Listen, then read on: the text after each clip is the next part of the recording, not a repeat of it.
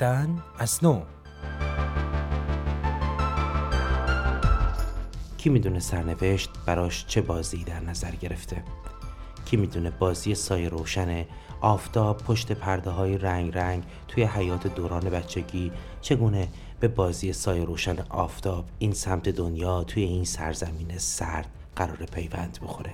زندگی من در گذر از پل رنگین کمانی همین رویدادها شکل گرفت. برای زیستن تازه‌ای که خودم خواستم و شروع کردم. جایی پرده های رنگ رنگ کودکی رو گذاشتم تا پرده های رنگ رنگ کودکی فرزندانم رو بسازم و چه خوب کردم که ساختم. چه خوب کردم که باور کردم دنیا همه دنیا به وسعت تمام مرزهایی که در دنیا وجود داره می‌تونه خونه فرزندان من باشه. و پا گذاشتم در راهی که امروز آدمی من رو کرده که می‌تونم به زندگی از نو سلام کنم و بهش بگم دوستش دارم. دوستش دارم.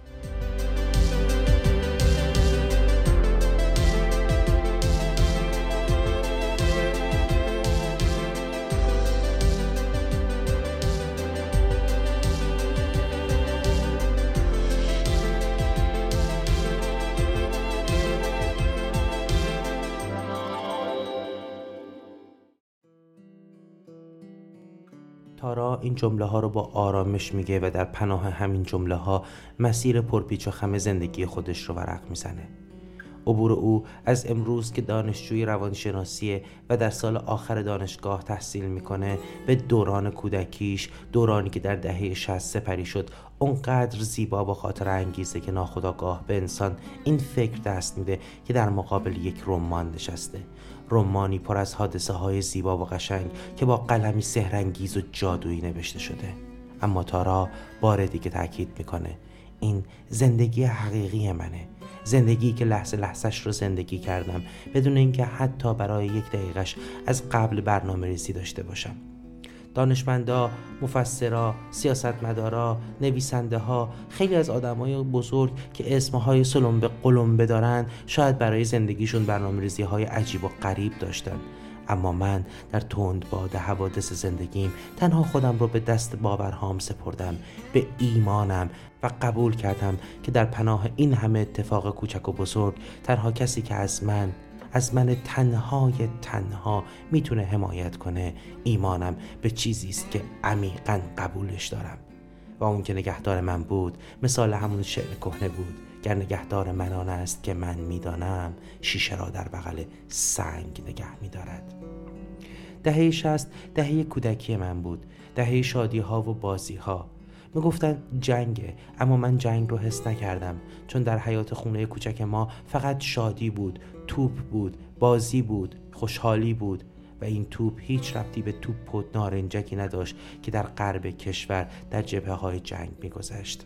تا اینکه اواخر جنگ بود که خانواده عموم از تهران به شهر کوچک ما آمدند. بله این اولین بار بود که من فهمیدم جای جنگه.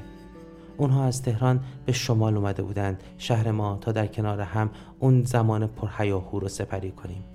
وقتی بچه ها از صدای آژیر قرمز حرف می زدن وقتی بچه ها از اصابت موشک صحبت می کردن برای اولین بار بود که من فهمیدم جنگ یه چیز جدیه یه چیز جدی که خواسته و ناخواسته پاش رو به خانه ما می‌گذاره. توی همون ایام خوشحالی های کودکی من هم رو به پایان می‌رفت. با بزرگتر شدنم زندگی برای من بازی های رنگارنگ و البته تلخ رنگی در نظر گرفته بود. اولین حادثه بد دهه هفتاد مرگ مادرم بود. خیلی زود از دستش دادم. خیلی بهش نیاز داشتم. تازه وارد 13 سالگی شده بودم. یه دختر 13 ساله سال 1373 خورشیدی شمال. می‌دونین چقدر می‌تونه نبودن مادر بهش آسیب بزنه؟ همونجا بود که احساس کردم تنها شدم. آرام آرام رویدادهای بعدی که بعد از دیگری از راه می‌رسیدن. کمتر از پنج سال بعد وقتی برای اولین بار توی زندگیم با یه شکست جدی مواجه شدم. درست همون لحظه ای که اولین عشقم توی 18 سالگی برای من شد کابوس زندگیم. فهمیدم که چقدر زندگی تلخه. چقدر دلم می‌خواست مادرم کنارم بود. چقدر دلم می‌خواست فریاد بکشم و بهش بگم برگرد. بیا تا باهات صحبت کنم. کجایی؟ کجایی که می‌خوام با تو به گفتگو بنشینم؟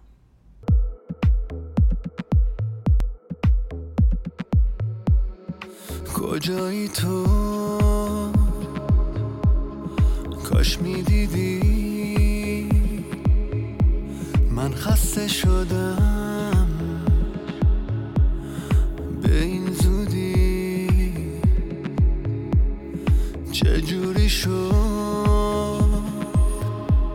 اون عشق شدید. به این آسونی. رسید با فکرت رو لبام یه لبخند میاد چقدر دلم هنوز اون روزا رو می‌خواد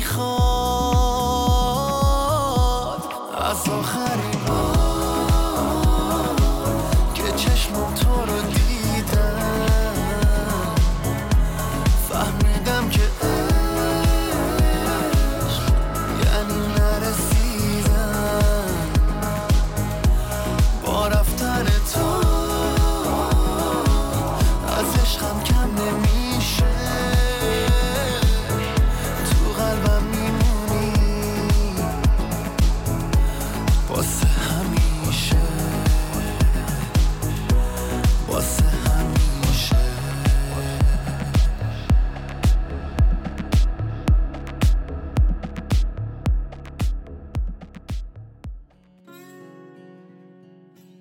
شکست عشقی مسیر زندگیمو تغییر داد. برگشتم سر درس برگشتم سر زندگی که فکر می‌کردم بعد تنهایی بسازمش.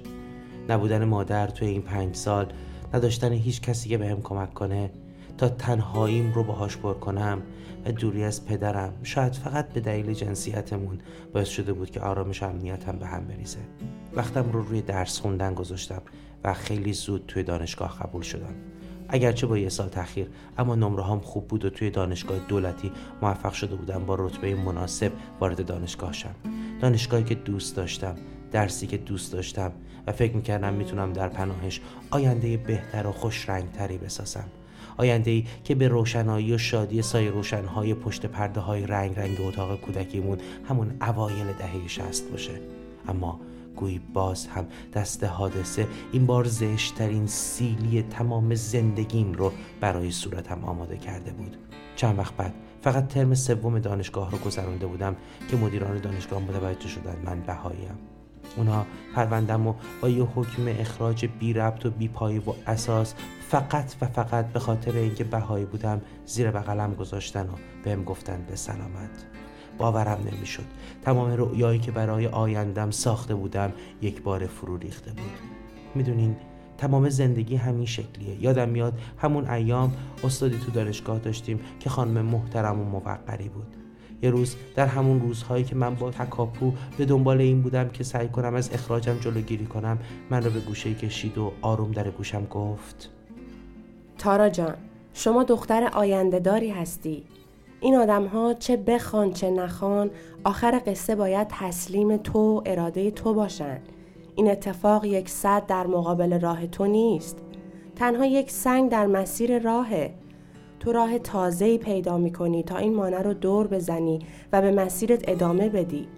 آینده هم با همه افقهای روشنش اون روبرو برات آغوش باز کرده و من ایمان دارم اگه انگیزت رو از دست ندی بی هیچ تردیدی چند سال دیگه همین افرادی که در کمیته انضباطی رأی به اخراج تو دادن با دیدن اسمت که داره در نهایت موفقیت در مجامع علمی میدرخشه فقط خجالت می‌کشن فقط شرمنده میشن. تو پیروز راهی هستی که با اراده و ایمانتونو خواهی ساخت. اون حرفها اون روز برای من فقط مثل یک مرهم بود که می‌تونست کمی از درد اتفاقات رخ داده رو بگیره. چند سال طول کشید تا من معنای اون حرفها رو فهمیدم. تصمیممو گرفتم.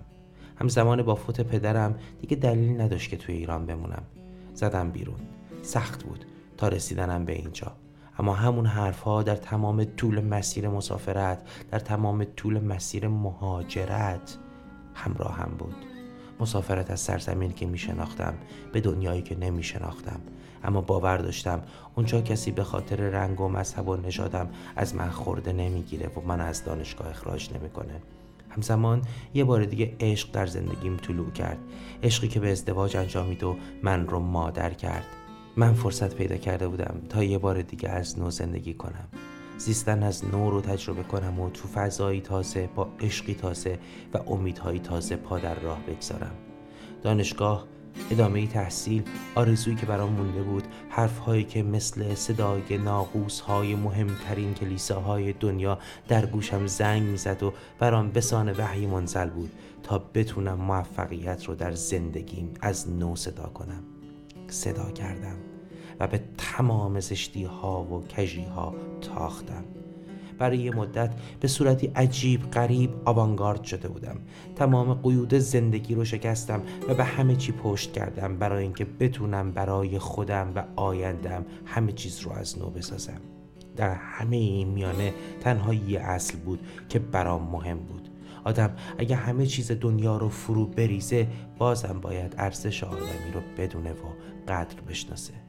برای همین بود که در میانه تمام اون روزهای زشت و زیبا تاب آوردم و رسیدم به لحظه ای که باید خودم رو به آینده ای که ساخته بودم پیوند می‌دادم و چه پیونده شیرینی. منم تران خونه چرانه اونگارد بس که رسیده اینجا. به استخون من کار به هم بزن سکوتو بشکن تابوتو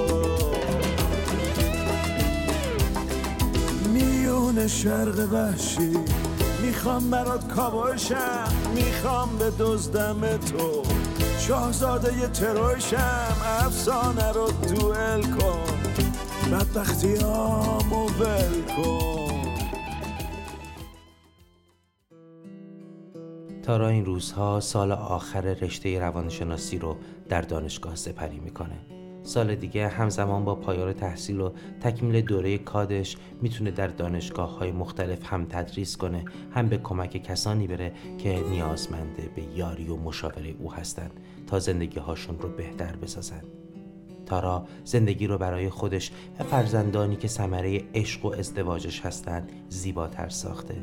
تارا باور داشت که می‌تونه انسان قوی تری باشه. باور داشت که پیروز راهی هست که اراده و ایمانش اون رو ساخته و برای رسیدن به همین باور از سختی های زیادی گذشت. تا امروز اینجا در این سوی دنیا میزبان من و تو باشه.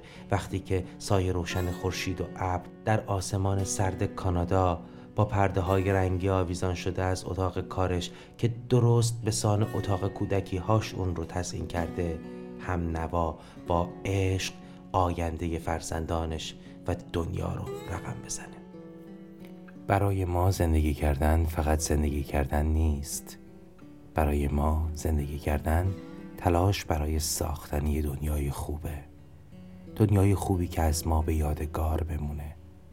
پدران ما دنیا رو این گونه ساختن و به ما تحویل دادن. ما هم باید دنیا رو به گونه خود بسازیم تا به فرزندانمون تحویل بدیم. چرخ زمان نمیسته. پشت هر گذشته رفته ای یک امید نو هست یک اندیشه نو یک تلاش تازه. بعد از هر شبی یک صبح در راهه. خورشید دوباره میدمه و باز هم دنیا رو روشن می‌کنه. فردا که باز هم خورشید خانم به دنیا سلام کرد جواب من برای فرزندانی که دارم چه خواهد بود؟ آیا من هم دوست دارم دنیایی رو تقدیم اونها کنم که پر از خشونت و جنگ و اندوه باشه. نه خواسته من و خواسته خیلی های دیگه مثل من توی این دنیا دنیایی بهتر برای اونهایی که در آینده صاحب این امانت میشن. امانتی که اونها هم باید اون رو تمیز و گرد گرفته تر سالمتر و زیباتر به نسل های بعدیشون واگذار کنند